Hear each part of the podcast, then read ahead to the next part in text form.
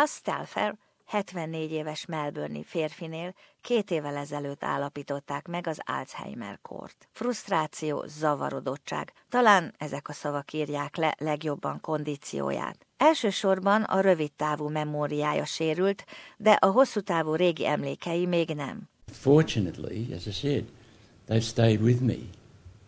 But if you ask me what I had for breakfast, I probably can't answer it.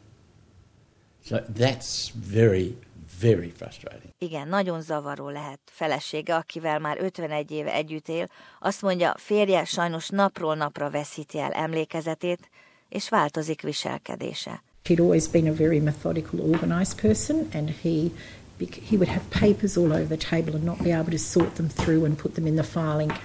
A Melbourne Fleury Intézet idegtudomány és mentális egészségügyi részlegének tudósai és a CSIRO 2006 óta több mint ezer agyröngent vizsgáltak meg. Az intézetben dolgozó Ashley Bush professzor azt mondja, a most kibocsátott tanulmány kimutatja, fontos összefüggés lehet a vas és a demencia között.